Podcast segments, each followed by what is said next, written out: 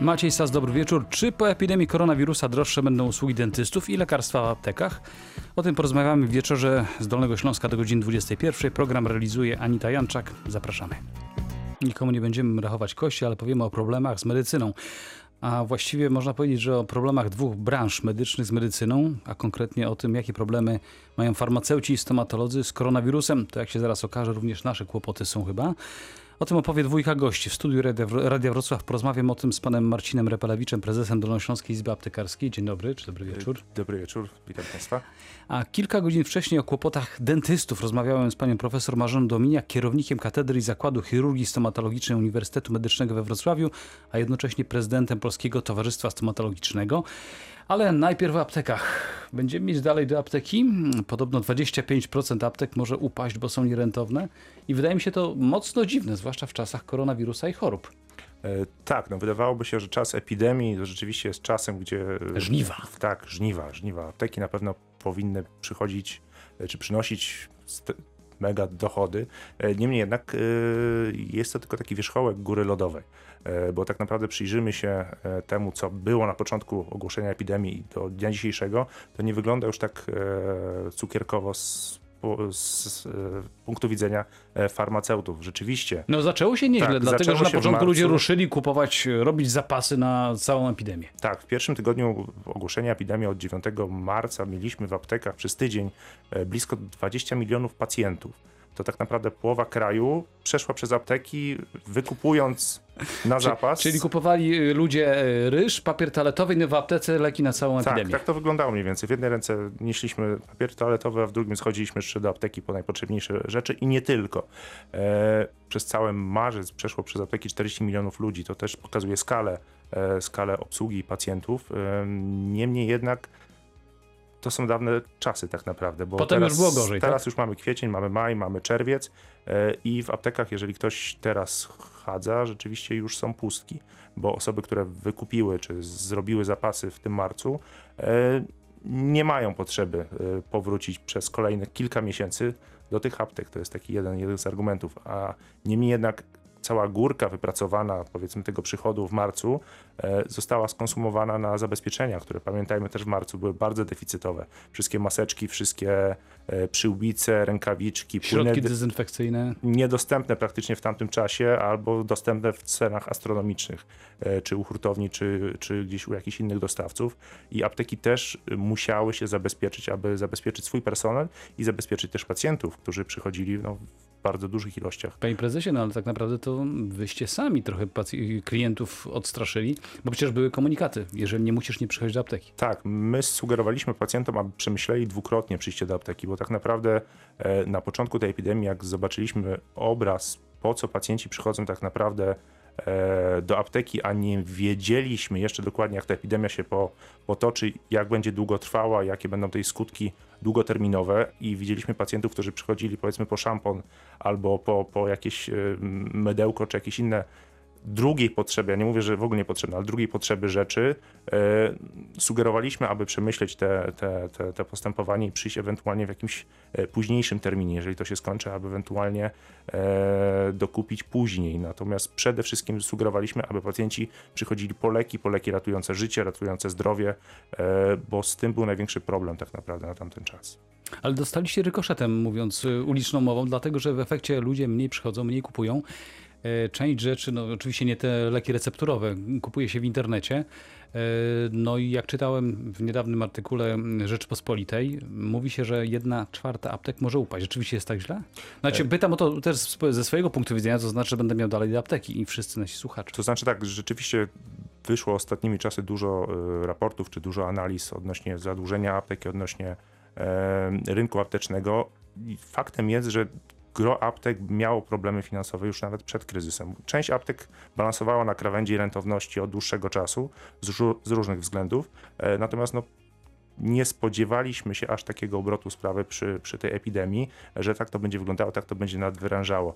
E, tu proszę pamiętać, że gro e, farmaceutów czy aptekarzy jest cały zawód jest feminizowany. Także jeżeli wchodziły tutaj takie um, instrumenty, e, jak na przykład opieka na dzieci, czy pozamykanie przedszkoli, szkół i tak dalej, gro farmaceutek odeszło z uprawnienie na opiekę nad swoimi dziećmi, więc y, właściciele aptek musieli dotrudnić personel, aby te apteki Czyli utrzymać. koszty się zwiększały. Koszty się zwiększały, tak? Trzeba było albo zapłacić za nadgodziny farmaceutom, którzy zostali, albo ściągnąć nowych farmaceutów, których też na rynku de facto brakuje. E, więc no, koszty rosły, rosły.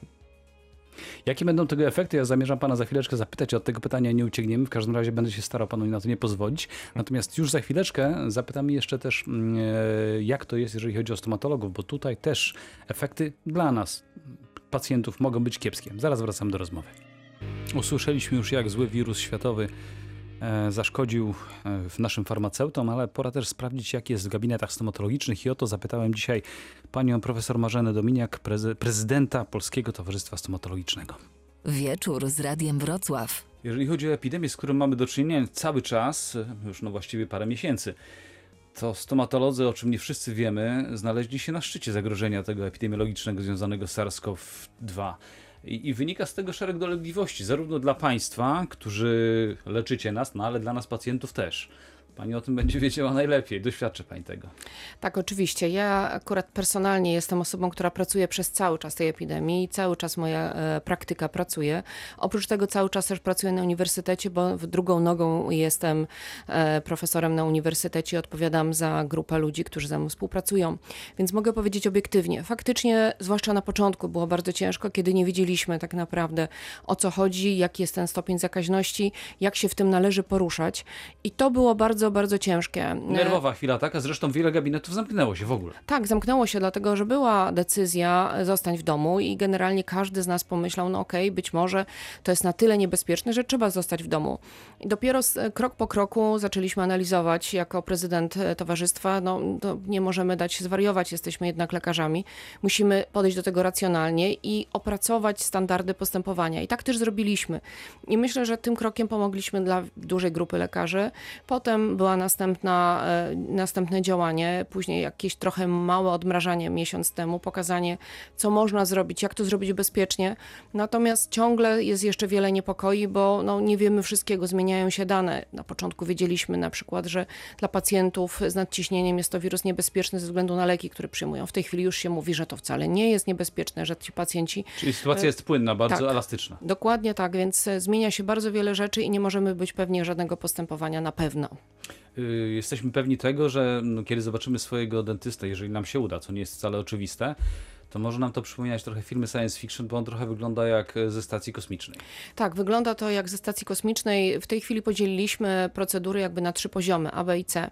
A to są procedury, które są zupełnie bezpyłowe, konsultacje, rozmowy. Mm, Oczywiście po pierwszym kroku, tak zwanym zero, czyli teleporadzie, udzieleniu jakichś różnych em, informacji na temat, co można zrobić w domu, jak zapobiegać rozwojowi różnych problemów. Jeżeli jednak jest potrzeba wizyty stomatologicznej, No, no, bo to... nie, da się, nie da się zębów naprawić telefonicznie. Dokładnie, no to jest tylko kwestia porady. No nie wiem, ułamał mi się ząb, mam przyjść, nie mam przyjść, albo coś mnie boli, czy to jest poważne, czy niepoważne. Staramy się wdrożyć e, szeroko pojętą profilaktykę i to powoduje, że trochę niektórych rzeczy zapaleń dziąseł na przykład jesteśmy w stanie wyeliminować. Natomiast w wielu wypadkach niestety nie i do tego namawiamy, bo ciągle pojawiają się problemy nowotworowe, potencjalnie zmiany no, e, złośliwe na błonach śluzowych jamy ustnej. A musimy pamiętać, że w stomatologii to jest ósmy pod względem częstości występowania, może nie w stomatologii, ale w ogóle ósmy pod względem częstości występowania nowotwór, więc stomatologia jednak jest ważna, bo dlaczego? Bo stomatologia to w sumie lekarz pierwszego kontaktu, najczęstszy, częstszy nawet niż lekarz medycyny rodzinnej. No to jest pierwsza sprawa. Druga sprawa jest taka, że wielu innych lekarzy, chociażby kiedy wymagamy zabiegu, musimy się poddać jakiejś operacji, zaczyna od tego, czy zęby są naprawione. Dalej nie będziemy szli, jeżeli zęby nie są naprawione. Chyba tak dobrze myślę, prawda? Bardzo dobrze i chciałabym, żeby tak wszyscy myśleli. Jest jeszcze dużo do pracy do zrobienia, ale to jest bardzo dobry kierunek i nie powinniśmy zrobić nic więcej, bo jest to ognisko e, bakteryjne. To są bakterie. Próchnica to są bakterie, choroby przyzębia to są bakterie i jeżeli my te bakterie będziemy mieć w jamie ustnej, no to na pewno się nam nic dobrze nie wyleczy. No tylko właśnie tutaj pada sakramentalne pytanie. Jak znaleźć lekarza stomatologa? Bo to nie tylko trzeba go znaleźć, trzeba znaleźć takiego, który działa i takiego, który jest przygotowany na to, żeby wszystkie reżimy związane z epidemią spełnić. A jest tego multum i będzie to drogie. Jest tego multum, staraliśmy się e, pomóc na wiele sposobów. Po pierwsze, stworzyliśmy na stronie Polskiego Towarzystwa Stomatologicznego mapę czynnych gabinetów stomatologicznych i wszyscy, którzy chcą podać, że działają, to mogą podać i jest to zupełnie non-profit i możemy się po prostu pokazać, że tak działamy w danym regionie i po prostu możemy się tam zgłosić. I każdy pacjent może to też sprawdzić. Tak, oczywiście to jest strona oficjalnie dostępna www.pts.net.pl i tam to wszystko jest. Jest to ładna, googlowa, duża mapa, na której to będzie można znaleźć. Po drugie, stworzyliśmy wiele filmów instruktażowych właśnie, żeby pokazać, jak ten pacjent powinien być bezpiecznie przyjęty. Czyli jesteśmy pewni, że e, na pewno w- stomatolodzy mają wiedzę. E, Ja chciałabym jedno zaznaczyć, że stomatologia zawsze była dziedziną, która jest bardzo mocno przygotowana do przyjmowania pacjentów w różnych ekstremalnych sytuacjach, bo my wiemy, że tych bakterii mamy bardzo dużo. Mamy ten aerozol zębinowy, w którym pracujemy. Zawsze to nic się nie zmieniło. Nagle doszedł nowy wirus, którego nie znamy, więc musieliśmy do, się... do 100 innych, które już mamy. Dokładnie, musieliśmy się dozabezpieczyć, bo właśnie przez to, że nie wiemy. Nie wiemy, na początku nie było wiadomo, czy się przenosi drogą kropelkową, czy powietrzną. Wiele osób myliło to, a to są dwa zupełnie nowe, różne pojęcia. E, dlatego nie było wiadomo, co z tym powietrzem. Dezynfekować nie, czy tylko wystarczy otworzyć okno, czy coś innego robić. To samo jak to na, podłodze, jak to się dzieje na nas, m, jak ten aerozol się roznosi. I to są pytania, które ciągle są otwarte i tu prowadzimy już różnego rodzaju badania naukowe. Ale no, dojdę do tych trzech poziomów. Pierwszy to są takie proste konsultacje i e, jakieś, lecz, zwłaszcza leczenie ortodontyczne. Ono może być wykonane zupełnie w sposób bezpieczny. Lekarz jest w podstawowym ubraniu, ma maskę ochronną, przyłbicę i to zupełnie wystarcza. Drugi poziom e, to są już takie zabiegi pyłowe, ale u pacjentów potencjalnie niezakaźnych, przynajmniej u takich, którzy deklarują tą niezakaźność. No to wtedy faktycznie zakładamy już dodatkowe fartuchy ochronne i to nam powoduje, że mamy już więcej tych warstw, które, które się pojawiają. Jeżeli wykonujemy e, procedury wysokopyłowe, tak jak na przykład szlifowanie zębów, tak jak na przykład piaskowanie, e, to są rzeczy, które generują dużo więcej tego aerozolu i musimy się bardziej zabezpieczyć. Stąd jeszcze trzecia warstwa, czyli kombinezon od stóp do głów, e, już gogle, przyłbice, maski z No filtrami. i wtedy jest ten kosmiczny wygląd właśnie. tak. Jeżeli pani pozwoli, to ja w tym miejscu postawię kropkę, a do tych pytań, które jeszcze mam do pani za chwilę.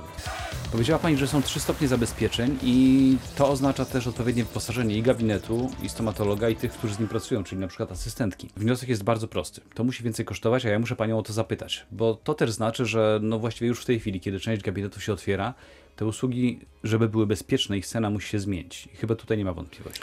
Nie ma wątpliwości, ale pod wieloma względami. Chciałabym tutaj bardzo zaznaczyć, bo przeczytałam dość dokładnie badania przedstawione poprzez GUS za dwa ostatnie miesiące, może przedostatnie, bo maj się już skończył, jeszcze nie ma tych wszystkich nowych wytycznych, ale przy, za marzec i kwiecień ceny w gabinetach stomatologicznych wzrosły o 0,4%. W gabinetach lekarskich o 0,5%. Natomiast usługi konsumenckie o 1,4%. Więc stomatolodzy, mimo że podnieśli te ceny, to ciągle są na końcu tej drabiny. My Nie, nie, nie patujemy tymi cenami aż tak strasznie, jak możemy zobaczyć to w innych dziedzinach życia naszego społecznego. E, I oczywiście ten wzrost czasami może bardziej kuje w oczy, bo widać, jest wystawiona cena, że wzrosła cena na przykład o 150 zł, u niektórych o 50 zł, u niektórych o 300 zł. Ale ona musiała wzrosnąć, wiedzie pani w słowo, dlatego że no wszystkie te rzeczy, o Tak. których pani powiedziała, te wszystkie zabezpieczenia, one nie biorą się znikąd, one muszą kosztować. To są drogie rzeczy. Oczywiście muszą kosztować, bo po pierwsze lekarz jest ubrany, po drugie, tak jak pan powiedział, asysta jest ubrana. Po trzecie jest często tak zwana asysta brudna, która musi podać pewne rzeczy, żeby ta asysta również pracująca czynnie przy pacjencie nie odchodziła na lewo i prawo, nie, nie brała nowych opakowań leków czy jakichkolwiek innych rzeczy, czy zdjęcia nie podawała. To rodzi dodatkową osobę. Często pokazujemy na filmach, że powinna być taka, tak zwany opiekun pacjenta, czyli ktoś, kto przychodzi do pacjenta, tłumaczy mu, że teraz trzeba na przykład zdjąć odzież, wiesza do szafy, no, po, po lewej stronie, podaje mu środki dezynfekcyjne. To już w recepcji właściwie. tak, no ale to recepcja nie da rady wszystkiego sama w sobie zrobić, no bo ona obsługuje pacjenta y, no, bezpośrednio schodzącego, płacącego lub robiącego inne rzeczy, więc pojawiają się dodatkowe osoby, y, dodatkowe ubrania wszystkich tych trzech osób, więc to nagle rodzi te, właśnie te koszty, które zostały na nas zrzucone, mm, możemy powiedzieć, całkowicie. Nie mamy tutaj żadnej opieki ze strony Ministerstwa Zdrowia, nie mamy żadnej opieki z No, żadnych... ale wy jesteście frontowcami, wtrącę się pani znowu. No przecież wy jesteście na pierwszej linii, podobnie jak zakaźnicy i parę innych fachów y, w branży medycznej. Trochę dziwne.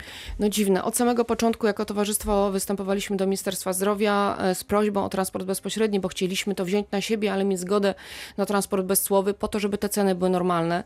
No niestety e, poza listem gratulacyjnym e, dużej aktywności nie dostaliśmy żadnej zgody jak do, do dnia dzisiejszego, mimo że ponad miesiąc temu powiedziałam w programie na żywo w Polsacie, że taka zgoda jest, no ale niestety była słowna, pisem nie wygląda inaczej. Mo, pewnie to wynika z tego, co też pojawia się w mediach, że 90% e, lekarzy, stomatologów, stomatologia jest prywatyzowana, 10% na NFZ. Ale muszę bronić ten NFZ, bo NFZ zwykły też nie dostał żadnej pomocy. Wszystko zostało przerzucone na lekarzy prowadzących i mających kontrakty. Wiem, bo odpowiadam nie tylko, że słyszałam, tylko za e, klinikę swoją na Uniwersytecie Medycznym we Wrocławiu i wiem, jak to wygląda praca i wszystkie rzeczy, które mamy jako środki ochrony osobistej dla lekarza i personelu, są tylko i wyłącznie w gestii kierownika, prezesa, m, osoby, która za to odpowiada. Pani profesor, czy ja prześledziłem trochę ogłoszenia na, na stronach medycznych? Bardzo dużo jest ogłoszeń o tym, sprzedam wyposażenie gabinetu stomatologicznego, sprzedam gabinet, wynajmę gabinet. Czy to oznacza, że czeka nas, czego nie życzę Państwu i sobie też, fala upadłości, no bo też jesteście po prostu przedsiębiorcami przy okazji. Tak się niestety zaczyna dziać. Ja sama widziałam wiele takich ofert na stronach, zwłaszcza social mediach, Facebookach. Dentyści ogłaszają, pojawia się coraz więcej gabinetów, że sprzedam i tak będzie. Po prostu, bo nas nie stać. Raz, że nie pracowaliśmy przez trzy miesiące. Niektórzy wzięli bardzo duże kredyty po to, żeby mogli prowadzić tą działalność, bo Nowoczesny sprzęt bardzo dużo kosztuje. tak, niestety w gabinecie stomatologicznym to jest też jedyny gabinet, w którym tego wyposażenia jest aż nadto, bo nie mówimy tylko o na przykład USG i u nas na przykład o fotelu, czy takich dużych sprzętach, mówimy o wszystkich drobnych. Każde wiertło to jest minimum 10, 15, 20, 50 zł, jedno, a tych wierteł, jak widzicie Państwo na pewno będąc w gabinecie mamy wiele. Każde narzędzie kanałowe, każda drobna rzecz kosztuje bardzo dużo i tego naprawdę jest tak wiele, żeby można było sprostać oczekiwaniom nowoczesnej stomatologii, trzeba czasami się zapożyczyć. Nie pracując, nie mając możliwości przychodów, no to nie mamy z czego tego spłacać, więc to są często decyzje naprawdę trudne dla lekarzy i, i wierzę, że to nie będzie na pewno dobrze wróżyło również i dla pacjenta. O tym wszystkim mówiła pani profesor Marzena Dominiak, prezydent Polskiego Towarzystwa Stomatologicznego, a ze mną w studiu Radia Wrocław e, prezes Dolnośląskiej Izby Aptekarskiej, pan Marcin Repelewicz. Zdaje się, że to, o czym mówiła pani, e, pani profesor, w dużej mierze was aptekarzy też dotyczy. To znaczy zabezpieczenia sami musieliście sobie zapewnić. E, Tak, w większości tak naprawdę no, apteki były niedoposażone, może nie tyle niedoposażone, co nie przygotowane na taką aż e, dużą potrzebę zabezpieczenia czy dezynfekcji, jaka nastąpiła w, w, dobie, w dobie epidemii. E, Proszę pamiętać, że większość aptek mimo wszystko odeszła od e, szyb czy zabezpieczeń Czyli tych oddzielających, oddzielających aptekarza od... aptekarza od, od pacjenta i teraz chcąc nie chcąc musiała do tego wrócić. e, W mojej ocenie na szczęście, e, bo... Czyli pozytywna strona koronawirusa Tak, to jest ta jedna z no, pozytywnych y, aspektów tego, tego wirusa, e, bo w mojej ocenie te szyby zostaną z nami jeszcze przez długi czas. Natomiast kwestia zakupu, wyposażenia aptek, zabezpieczenia w środki odkażające, które ceny miały astronomiczne, zwłaszcza w marcu, no, spowodowało to, że wydatki aptek czy właścicieli aptek były no, też bardzo duże. W sumie dalej są, bo te środki no, nie są jeszcze w takich cenach, jak były przed epidemią i obawiam się, że jeszcze bardzo długo nie będą, e, mimo e, dużych nakładów produkcyjnych, nawet już w kraju teraz. e, Dalej są te ceny dosyć, dosyć wysokie. Za chwileczkę wracam do tej rozmowy. Gdybyście Państwo zechcieli Pana Prezesa zapytać o coś, zadzwońcie do nas 71 33 99 060. Teraz damy szansę Genesis. Za chwilę wracamy. 20.41 w wieczorze z Dolnego Śląska rozmawiamy o tym, w jaki sposób epidemia koronawirusa zaszkodziła naszym e, farmaceutom i dentystom. Sami będziemy też odczuwali prawdopodobnie skutki tego. E, Ze mną w studiu prezes Dolnośląskiej Izby Aptekarskiej, pan Marcin Repelewicz. Proszę powiedzieć, czy po tym wszystkim, o czym mówimy, może być taki wniosek z tego wypływać, że będziemy mieli dalej do aptek, czyli część upadnie i leki będą droższe? Czy to zbyt, zbyt prosto ro- rozumuję? Znaczy to raczej zbyt daleko idąca myśl. Znaczy tak, leki nie będą droższe o tyle, że większość leków mimo wszystko, zwłaszcza tych na receptę, jest w cenach urzędowych, także one w każdej aptece są takie same, niezależnie od ilości aptek. E, czy będzie dalej do apteki? Też nie do końca tak jest, bo nawet jeżeli część aptek e, upadnie, proszę pamiętać o tym, że e, bardzo dużo aptek em, jest w skupiskach na chwilę obecną. Nie są równomiernie roz, rozłożone, więc e, obawiamy się, że przede wszystkim upadną te apteki, które są gdzieś e, e, w okolicy, mają przynajmniej kilka aptek e, najbliższych i tam Czyli, czyli konkurencja duża, tak? tak, konkurencja, bo o ile w Europie taka średnia ilość pacjentów to jest w granicach 4,5 tysiąca na aptekę, o tyle w Polsce e, tych aptek jest dosyć sporo i tak średnia statystyczna to jest około 2400-2500 No wnioski się nasuwają. pacjentów. Tak, wnioski się nasuwają, więc ta rentowność aptek też jest dużo, dużo niższa. E, Natomiast mamy informację, że sporo aptek no, ma problemy. E, Tutaj troszeczkę szansą jest na pewno e, kwestia tarcz antykryzysowych, które może nie, nie ratują w zupełności, natomiast na pewno amortyzują. Oddech dają, tak? Dają taki oddech, oddech przed, e, przed jesienią, czy przed, przed kolejnymi miesiącami. E, Gdzieś zamortyzować można te koszty, czy pracownicze, czy koszty, czy inne koszty po prostu. Bardzo ważne jest, bo- wspomnieliśmy o tym, że część aptek tam, gdzie jest ich dużo, no ale to nie tylko te. Są takie mm, szczególne miejsca, które ucierpiały bardziej. E, Ja wyczytałem w którymś z artykułów coś takiego, że bardzo ucierpiały apteki, które są blisko przychodni lekarskich. Dlaczego? E, Tak, no, największym takim oburzeniem, kryzysem spokojnie spotkały się apteki albo w szpitalach jednoimiennych, gdzie w ogóle pacjenci już nie zachodzą, no bo nie ma możliwości przyjścia tam, a wcześniej uczęszczali, bo byli i specjaliści, e, i inni lekarze, którzy te recepty wypisywali i, i kierowali ewentualnie do tej apteki najbliższej, ale też apteki właśnie przy pozach czy, czy zozach, e, gdzie na chwilę obecną gro, czy większość znaczna lekarzy przyjmuje na zasadzie te- telemedycyny, więc tak naprawdę pacjenta widzi czy przez komputer, czy przez słuchawkę telefonu, e, stawia diagnozę, czy ewentualnie ko- kontynuuje diagnozę, wystawia receptę w wersji elektronicznej. Pacjent otrzymuje mailem, SMS-em. A normalnie Nie szedł ma- po drodze ma- i kupował. Dokładnie. Normalnie musiał się pofatygować do tej przychodni i chcąc nie chcąc zachodził do tej apteki. Natomiast teraz, jeżeli e, te e, ośrodki zdrowia są pozamykane, ci pacjenci się w ogóle tam nie pojawiają, więc ta apteka, jeżeli nie ma okolicy jakiegoś osiedla lub pacjentów tam mieszkającym, no odczuwa to drastycznie. Wspomniał Pan o szpitalach jednoimiennych, ale chyba właśnie przypomniałem sobie, że jest jeszcze jedno takie miejsce, gdzie apteki też dostały mocny, przepraszam za wyrażenie, łomot. Galerie. E, Tak, no proszę pamiętać, że od marca prawie dwa miesiące galerie handlowe były pozamykane. Z wyjątkiem oczywiście drogerii i aptek, ale no, prawda jest taka, że jeżeli ktoś zachodził do apteki w galerii, to przede wszystkim z racji tego, że coś jeszcze załatwiał e, po drodze. Mm, I po, tam Apteki- się też płaciło większy Tak, czynsz dokładnie. dzięki temu. Dokładnie, tam czynsze, czynsze zostały w większości, czy przynajmniej w części na takiej poziomie, jak były do tej pory, natomiast e, no, pacjentów ubyło, ubyło drastycznie, e, więc też te apteki, a to apteki z reguły były wielopacjentowe, tych pacjentów tam naprawdę było dużo w porównaniu do takich aptek osiedlowych, więc one też drastycznie dosyć odczu- odczu- odczuły brak tych pacjentów em, przez wirusa, przez zamknięcie galerii. Pani profesor e, przed chwileczką mówiła o tym, że no, wiele wskazuje na to, że część gabinetów stomatologicznych e, zniknie. Tak się może zdarzyć. Myśli pan, że z aptekami też, będzie, też tak będzie? Znaczy, obawiam się, że, że tak, że część aptek może nie przetrwać tego, e, tego kryzysu. No, wierzymy, że, że będzie to nieduża ilość, niemniej jednak no, część aptek, jak, jak wspomnieliśmy wcześniej, od jakiegoś czasu już balansuje na, na progu opłacalności z różnych przyczyn. E, Nie tylko koronawirusowe. Nie tylko koronawirusowych, dokładnie. Chciałbym, żebyśmy za chwilę jeszcze wrócili mm, na koniec naszej rozmowy do jednego wątku, mianowicie rozmaitych kłopotów, które wynikają z dostawami leków.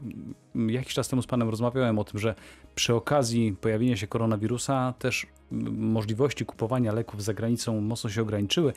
Ale do tego, jeżeli pan pozwoli, państwo też, to wrócimy za chwileczkę. Na razie Igor Herbut, posłuchajmy, zaraz będziemy o tym mówili. Wracamy do naszej rozmowy Wieczorzy z Dolnego Śląska a propos tego, jak wirus zaszkodził stomatologii i aptekarstwu.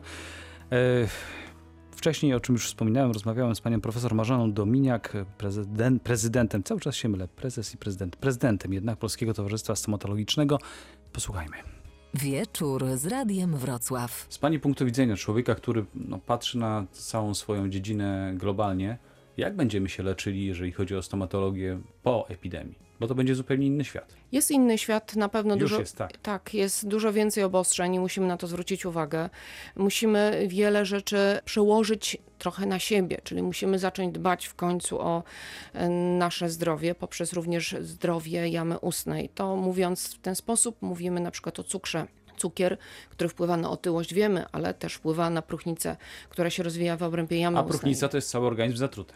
Dokładnie tak, no jest masa bakterii, które powstają, masa problemów, innych zmian, więc to są często nasze nawyki, czyli zdrowe odżywianie e, i to będzie powodowało, że trochę będzie nam lepiej. Poprawne szczotkowanie zębów, żeby jednak pamiętać o tym dwa razy dziennie minimum. To są proste rzeczy, o których zawsze mówimy, ale teraz to ma szczególne znaczenie. Czyli nabiera teraz szczególnego znaczenia i jeżeli sobie zapamiętamy to, o czym zawsze nasz dentysta mówi, że najpierw profilaktyka, to będzie i bezpiecznie, ale też taniej, o czym pani powiedziała już. Tak, oczywiście. Jest taka reguła złota, dwa razy dwa razy dwa, czyli dwa, dwie minuty dziennie myjemy zęby, dwa razy mm, dziennie i dwa razy w roku idziemy do stomatologa. Jak zapamiętamy, to będzie cudownie. Właściwie powinien powiedzieć, tak nam dopomóż nasz stomatolog. No tak by było bardzo fajnie i naprawdę trzymam za wszystkich nas kciuki i za pacjentów i za lekarzy, bo naprawdę wie, widzę, że wielu kolegom zależy bardzo, żeby jednak być przy fotelu, żeby pomagać pacjentom i to trochę budzi taki wewnętrzny sprzeciw u lekarzy, jak słyszą ten cały hejt, że oni są tacy niedobrzy i, i tylko chcą się dorobić na tej krzywdzie, która się w tej chwili dzieje. Naprawdę, proszę Państwa, jest to daleko idące pomówienie, bo wiem, że wielu z nich ma naprawdę serce na dłoni i naprawdę stoi, aby pomóc. I nie wiąże się to z tym, że podnosimy ceny po to, żeby wypełnienie kosztowało 500, a nie 200 zł, tylko dlatego, że naprawdę tych starań i działań jest bardzo dużo. Bo też jesteście na krawędzi czasami. Tak, jesteśmy na krawędzi, dokładnie jak każda inna gałąź e, biznesu. Ja tylko przypomnę jeszcze, że gdyby ktoś chciał sprawdzić, gdzie w jego okolicy przyjmuje lekarz stomatolog, który jest przygotowany do tych trudnych warunków, może znaleźć informacje na ten temat na stronie Polskiego Towarzystwa Stomatologicznego. A jeszcze wracam z bardzo podobnym pytaniem do prezesem, prezesa Dolnośląskiej Izby Aptekarskiej, pana Marcina Repelewicza. E, No właśnie, jak będzie wyglądał świat leków, e, nas pacjentów wobec leków, e, kiedy epidemia się skończy? Miejmy nadzieję niebawem. Znaczy, obawiam się, że będzie wyglądał mniej więcej tak jak przed epidemią, przynajmniej w tym zakresie. No, mieliśmy daleko idące obawy, między innymi dotyczące dostępności do leków, które były zagrożone, czy dostępność była zagrożona e, samym początkiem epidemii koronawirusa. No tak, części, Chinach, leków, tak. części leków nie było dlatego, że, usta- że fabryki, które je produkowały, Tak, import, import ustał tak naprawdę i mieliśmy problemy z tym. E, No na pewno sądzę, że, że i pacjenci i, i, i- wszyscy, wszyscy nauczą się tych podstawowych zasad higieny mimo wszystko i to z nami ręce, zostanie tak, tak, od, od przedszkola, gdzie rzeczywiście e, też mam syna, który chodzi do przedszkola i te naciski na to, jak to ma wyglądać, no, zostanie w nas wpojone i to będzie ten taki e, plus dodatni można powiedzieć, Za całej klasykiem, epidemii. tak. Tak. Natomiast y, kwestii aptek, no apteki w naszej ocenie, czy w mojej ocenie sprawdziły się. No, tak naprawdę nie zamknęły się przed pacjentami, przyjęły ich naprawdę bardzo dużą ilość.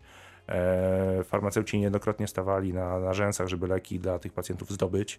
E, Co w nie- tym czasie bywało trudne, co prawda? w tym czasie było w- trudne, czy... czy Paru, czy... paru leków, y, wtrącę się panu, y, kilku rodzajów leków nie można było czasami wręcz dostać. I to dotyczyło między innymi chorób tarczycy, chorób serca, paru innych jeszcze. Tak, do, do tej pory są jeszcze takie braki e, w niektórych lekach, natomiast no, są to braki mniejsze niż były przed, przed epidemią, tak przynajmniej w naszej ocenie informacji, które docierają. E, niemniej jednak istnieją i będą występowały pewnie przez dłuższy czas, póki nie będzie niezależności jakiejś wytwórczej, czy to w Unii Europejskiej, czy w kraju, no ale to na to będziemy musieli niestety poczekać pewnie dłuższy czas. No skoro pan poruszył ten temat, to, to nie mogę przynajmniej krótko to zapytać. Co pan ma na myśli? Jak rozumiem, bo wcześniej wspomnieliśmy, substancje czynne z Chin, chyba z Indii, to są dwa główne rynki. E, Czyli co, Europa właściwie nie produkuje tych rzeczy? Tak, część substancji w ogóle nie jest produkowana w Europie. Najzwyk- najzwyklejszy, najbardziej popularny paracetamol tak naprawdę w Europie nie jest produkowany. My go importujemy, e, z tego co kojarzę, najbardziej z Indii, z Chin też zresztą. E, Więc te wszystkie podstawowe substancje no, trafiają do nas z rynków zagranicznych, z, nawet z innego kontynentu, więc tutaj jakaś doza niezależności jest na pewno wymagana. A tutaj trudno wyobrazić sobie, że fabryka tych wszystkich leków czy substancji w Europie może powstać szybko, prawda? Raczej nie. E, Raczej nie, to jest kwestia raz obwarowania przepisami, dwa, no jednak to są dosyć duże koszta. Dosyć duże koszty. Bardzo panu dziękuję za, za rozmowę, za to, że zechciał pan przyjść porozmawiać o tym w studiu. Ja Dziękuję. również serdecznie dziękuję. Przypomnę, że e, naszymi gośćmi byli dzisiaj pan e, prezydent Śląskiej Izby Aptekarskiej Marcin Repelewicz i profesor Marzena Dominiak, prezydent Polskiego Towarzystwa Stomatologicznego. Dobrego wieczoru Państwu życzę.